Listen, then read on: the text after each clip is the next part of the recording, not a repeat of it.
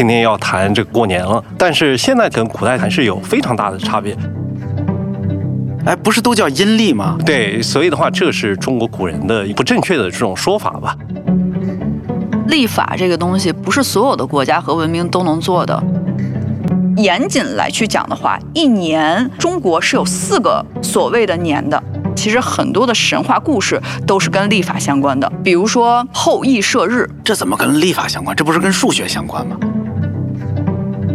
观星师是一个非常危险的职业，有的时候说错了话，这真有可能被杀头的。我怎么觉得这问题问科学家有点冒犯呢？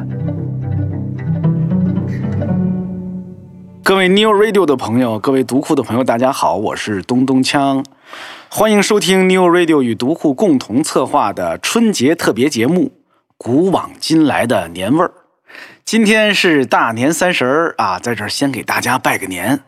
我们今天这期节目邀请到了两位朋友，两位老师，跟我们一块儿来聊一聊。他们一位是国家天文台研究员，中国科学院大学的教授苟利军苟老师，欢迎。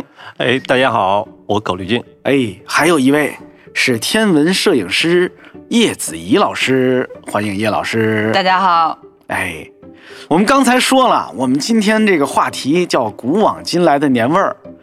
我这几天正好看见我一朋友说，他说什么时候知道快过年了呢？就是大家突然开始都用农历来表示哪天哪天了，是吧？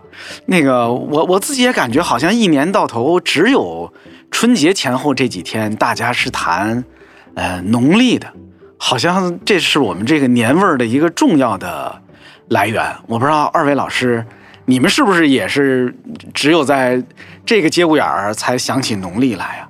而且这个历法是不是就跟你们二位专业的天文领域有着密不可分的关系啊？其实的话就是说，古代的历法呢，我们现在所说的历法呢，其实的话是古代才经常用的一种东西了。现在的天文呢，其实与古天文相距还是蛮远的。古代的历法呢，最重要的作为我们我们知道了，我们中国是一个农业社会。嗯，当时的话最重要的就是说种田。我们知道什么时候开始种田，什么时候开始收割庄稼了，这是当时历法一个最重要的作用。当然呢，像我们今天要谈这过年了，对吧？我们也知道，哎，什么时候过年了。但是现代天文呢，跟古代天文还是有非常大的差别，因为我们知道古代的时候呢都没有望远镜，这是一个最重要的一个差别了。所以的话，我们当时就用肉眼，利用一些简单的，你比如说工具去辅助我们观察天空。我们知道这个望远镜呢是相当于伽利略这个第一次，当然望远镜本身呢它不是伽利略发明的，但是是他改是他改进的。呃，对，他相当于把这个望远镜呢，首先哎捐赠给当地的贵族，然后用于这个军事的目的。后来呢，他发现这个望远镜可以不仅仅看到远处的东西了，还可以看到天上远处的东西，所以它用于天文的这种研究了。而且我们现在用的这个农历，其实也并不是一个自古以来就一直不变的一个东西，是吧？对，其实的话就是说，我们现在用的这种历法呢，中国传统的这种历法呢，是一种阴阳历，它是因为我们既要看太阳这种是叫什么历？阴阳历。阴阳历啊？对，阳就是太阳，那个阴呢，它其实就是观察那个月球的运动，呃、哦，得到一套历法。所以的话，我们既要看太阳的运动，又要看月亮的运动。哎，不是，不是都叫阴历吗？对，所以的话，这是中国古人的一种相当于不正确的这种说法吧，啊、或者简称吧。但是真正的中国是叫做阴阳历，西方呢，我们现在所用的那套历法呢，叫做呃所谓的阳历。哦、那我们知道。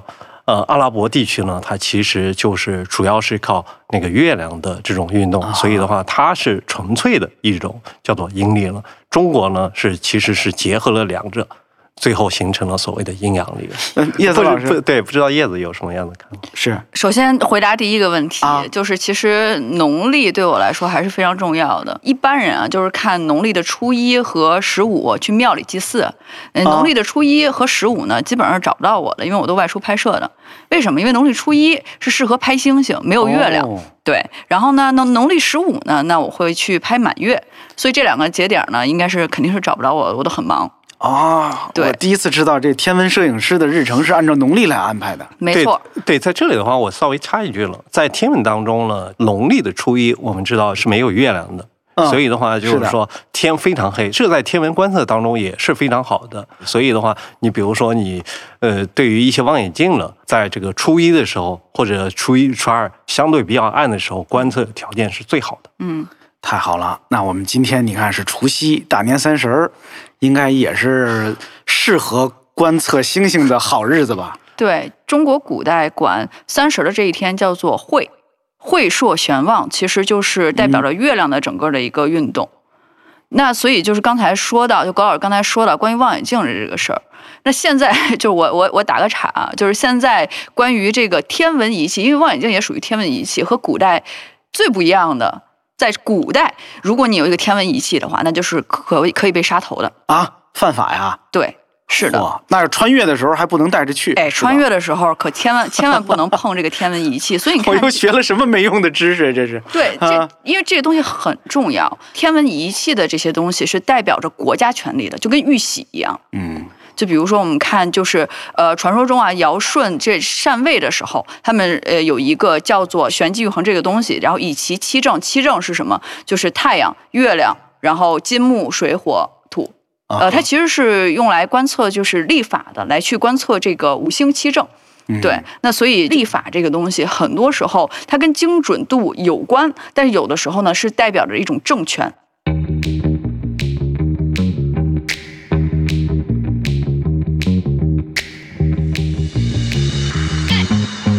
其实很多的神话故事都是跟历法相关的。诶，什么神话故事跟历法相关？比如说，呃，后羿射日。这怎么跟历法相关？这不是跟数学相关吗？其实这是一种朴素的一个就是民间故事，它其实里面蕴含了一个历法的一个改革，非常重要的一个历法改革。因为其实有考证说啊，我们呃之前很多人说彝族用的是十月历，嗯，在上古时期，十月历是一个相对来说更普遍的这样的一个历法。十月指的是一年分十个月，一年分十个月。不仅是在中国有这样的一个历法， uh-huh. 在比如说古巴比伦地区也有这个十月历的，所以十就十二星座这个东西，它最早是十星座，是由这个东西演变过来的。Oh. 所以呢，后羿射日这个十个就是十个太阳这个东西，其实代表着是一种历法的统一。我我就第一次意识到，还当年还还有一些民族、有一些地区用的是十月历。对，那在他们的那个概念中，年和我们中国古人乃至我们现在的中国人所谓的年，就根本不是一个概念，嗯、甚至是说他们的年这个概念都会非常的弱，是吗？嗯，这个其实要看，就是说，呃，比如说啊，我们是就是因地制宜嘛，其实历法也是这样子的。那比如说埃及人，他可能看的是这个尼罗河水的这个泛滥，是，那他们相对来说季节就没有像中国大地的这么的明显。所以，关于历法的这个事儿，如何确定年的这件事情，那真的是对于中国人来说非常重要的。在上古时期呢，其实是没有说，比如像现在就是观测日影啊这样的一些仪器，或者是居无定所的这样的一个情况，那怎么看？其实看晚上的一些辰。辰是什么？就是三辰里面有这个呃大辰，然后有这个北辰。然后有另一个叫大辰，大辰指的就是天蝎座的尾巴那个部分，那就是大家最熟悉的就是关于这个辰就是星辰的辰，是吧？对，嗯，日月星辰，辰是什么？辰是用来定季节的。那比如说北斗东指，天下皆春。嗯，那等到这个北斗粗略的啊，它再回到东边的时候，一年就过去了。远古的人大家都能看到。哎，看到他回来了，大家就知道一年又过去了。对，但是这个又该订火车票回家了。没错，但是这个东西不够精准啊，怎么办呢？怎么办呢，郭老师？这这我哪知道怎么办？嗯、呃，其实的话，这这又回到就是说中国古代的时候，我们有各种的设备啊，就像陶寺建的那个石头阵一样的，啊、所以就利用此类的这种设备来看，哎，是不是一年又回来了？没错，这是之后的这一步，就是观测太阳在一年当中，其实它升起的方向不都是从正东升起，正西落下了，它是有这样的一个偏差的。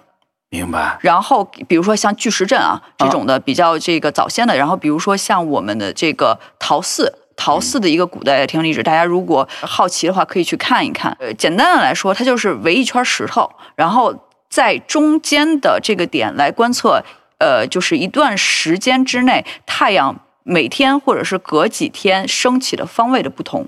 等它回到同一个呃方位、同一个石头来标记的时候，那就是一年过去了。但是这个也很粗略，听听着就很粗略。对，听着就很粗略。然后之后呢，于是我们有了这样的一个东西，叫做圭表。对，啊哈。因为太阳这个东西，你你你看太阳这个很刺眼嘛。对。但是呢，我们要去看太阳的这个影长。嗯。那么根据圭表呢，呃，我们就能发现哦，在冬至日的这一天，太阳的影子是最长的。所以在很长一段时间内，岁首的这个概念，其实春节这个概念是源于岁首的、嗯、那么岁首这一天其实就是冬至这一天，以前是拿冬至作为岁首、嗯、没错。其实按照呃严谨来去讲的话，一年其实中国是有四个所谓的年的，四个不同的定义，四个不同的定义、嗯、第一个定义就是刚才说的冬至，嗯，第二个定义是，如果你以二十四节气来去算的话，立春为二十四节气之始、嗯。然后第三个概念，正月初一、正月初一，应该说是，这是从汉代开始，从太初历开始才有的。主要是之前的这些历法太乱了。说到哪儿？呃，一月一号，哎，呃，这个这个一月一号指的就是阳历的一月一号，对，阳历的，是吧？对对对，阳历的。嗯、哦，这样啊。哎呀，你说古人是吧？不断的修订这个历法，寻找更准确的一年的定义，这件事儿为什么这么重要啊？为什么大家费那么大力气做这个事情？有没有哪个？哎呀，这又，请原谅我那个异想天开啊，二位老师，有没有哪个国家是完全不管天文而造出一个和天文完全没关的历法的？有这样的事儿吗？还是说历法和天文就是密不可分的，任何民族也不会把它拆开的？呃，应该没有吧？呃，因为古代的话，对于上天，不管是中国还是国外呢，啊、呃，都是非常看重的。中国的话，你比如说这个皇帝，对吧？我们以前有皇帝，皇帝的话又叫皇子，对吧？天子，嗯，其实的话就是相当于上天的儿子一样的。对于上天，我们知道有二十八星宿呃之类的。其实的话，就相当于上天有一套地上的，类似于地上的这种规则，那地上呢模仿上天的这种规则，所以的话，两者是几乎是一一对应的。嗯，明白。就是现在我们眼里的历法，在古人眼里其实不只是历法，对，是吧？它还有更多的别的含义。我自己觉得，你看现在我们生活中都还是以用公历、阳历为主嘛，对，是吧？因为我确实觉得这个农历用起来不是很方便，因为经常会有一些闰年啊、闰月，是的，是的，那些就就就因为它总是个别现象，而不是以一个默认的规律一直这么往下走的。至少我一直没弄清这个闰年闰月的规律。对，它到底是以什么规则来设定闰年闰月的呀？首先呢，我们所谓的这种阳历呢，就是太阳转一圈，然后我们就称之为叫做一年。那我们也知道了，就是说月球围绕地球在转，那这个叫做阴历。那中国呢，其实的话是实施了所谓的阴阳历，也就是说既看太阳转，也看月亮转。呃，但是围绕着月亮转了差不多是二十九点五天吧。呃，不到三十天，所以的话，你一年转下来，其实的话，我们设置差不多是，比如说将近，呃，如果二十九点五天的话，那十二个月，它其实的话，不正好等于你比如说那个太阳转，呃呃，地球围绕着太阳转一圈，哦，是的，差不多是少个十天左右。对，所以的话，你比如说每隔几年的话，有可能我们就需要有一个叫做呃闰月。就需要添加一个来满足跟阳历的这种年份相等。明白。我还有一个问题是，你看农历这个东西啊、嗯、呃，应该是除了中国还有一些其他国家也都有农历，那不同国家的农历一样吗？还是说都以中国颁布的为准？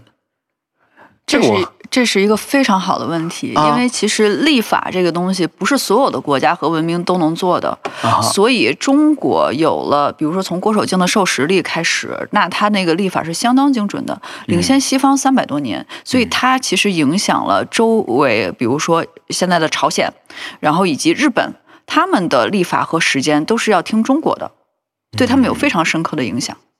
对，叶子说的这个的确是，就是说中国在嗯，其实呢，就是说中国的古代的科技还是蛮发达的，像日本、朝鲜，它其实的话到后来它就来学中国的这种历法。当然的话，就是说日本现在是不采取农历了，对吧？它完全采用的西方的这种是的，嗯，公历的话了。但是其他的一些小的国家，比如说泰国啊之类的，它其实都还是想学中国的类类似于这种阴阳历的这种。对，但是它对他们来说依然有很大的影响。他们现在把比如说呃公历的一月一日作为一个生肖年的开始，但是他们依然行生肖这个东西。所以其实那他们的生肖跟咱就不一样了。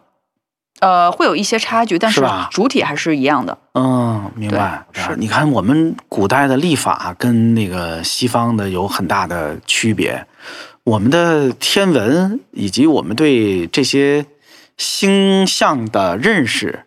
是不是跟西方差别也挺大的？没错啊，这个的话肯定差别比较大的，因为的话就是说，首先呢，星象呢，这个是基于自己的，比如说自己国家的这种观测，我们跟比如说西方的国家或者其他国家处于不同的这种纬度之上，嗯、那肯定看到的这种天空跟那个其他国家是有差别的。另外的话，你比如说中国。在古代的时候，它是一个皇权国家，就是说皇帝就决定了你比如说整个国家的运转的一些这种机制了。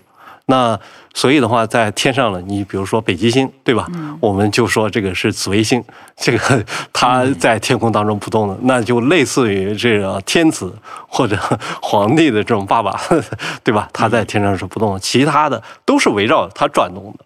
说起这个特别有趣啊，呃，比如说西方现在完善的，就是大航海时时代之后，就是现在所有的呃星座加起来一共是八十八个。八十八个星座，然后中国呢是有三元四象二十八星宿。对，那其实每一个呃地区的这样的一个星座，或者说对于天空连连看的这样的一个想象，其实都反映了他们当地的文化生产生活。嗯，呃，比如说之前我看呢，就是古埃及人把北斗七星看作什么？看作是一个牛腿儿。很有趣，如果天文爱好者就就绝对会会心一笑。为什么呢？因为北斗七星它是处于拱极区域的，所以其实它的周日视运动是最明显，就是转圈圈转的是最明显的。嗯，然后埃及人想象呢，就是有一个人去追这个牛腿，但是他一直追不到，就是转圈圈转圈圈，一直追不到，一直追不到。对，那其实中国古人认为什么？就是斗为地车。嗯，对。那同时，与此同时，刚才我们说的是北斗东指，天下皆春嘛，它其实也是就是很重要的星辰，就是看季节的一个非常重要的一个因素。对，嗯、然后以及我们刚才说的，就是像苟老师说的，就是三元四象二十八星宿，这个是中国古人对于天空的这样的一个呃分野吧。这三元四象指的是什么呀？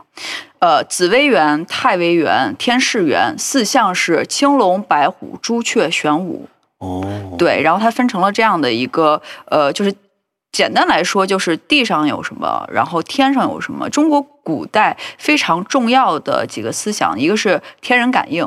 对，其实的话就是说，中国古不仅仅是中国古代了，西方，呃，其实在古时候呢，就是说所谓的伽利略之前或者伽利略所在的那段时间。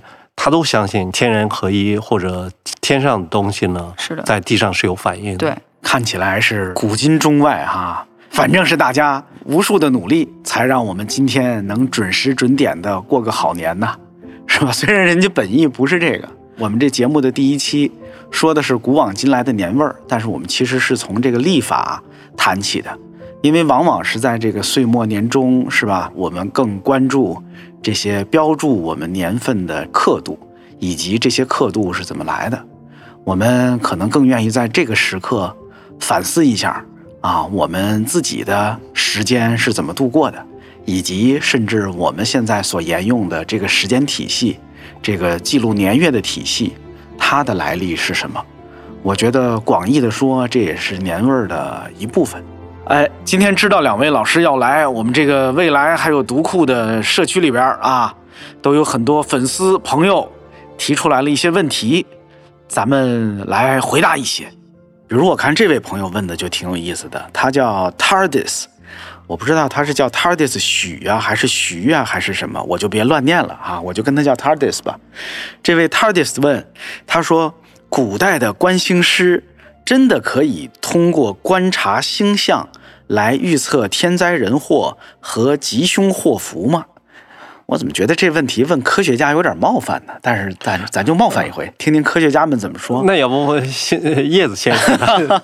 对，现在的天文学家他的这个观测和这个古代的这个刑天鉴还是有很大的一个不同的。我这个职位可能更像原来的刑天鉴，肉眼看。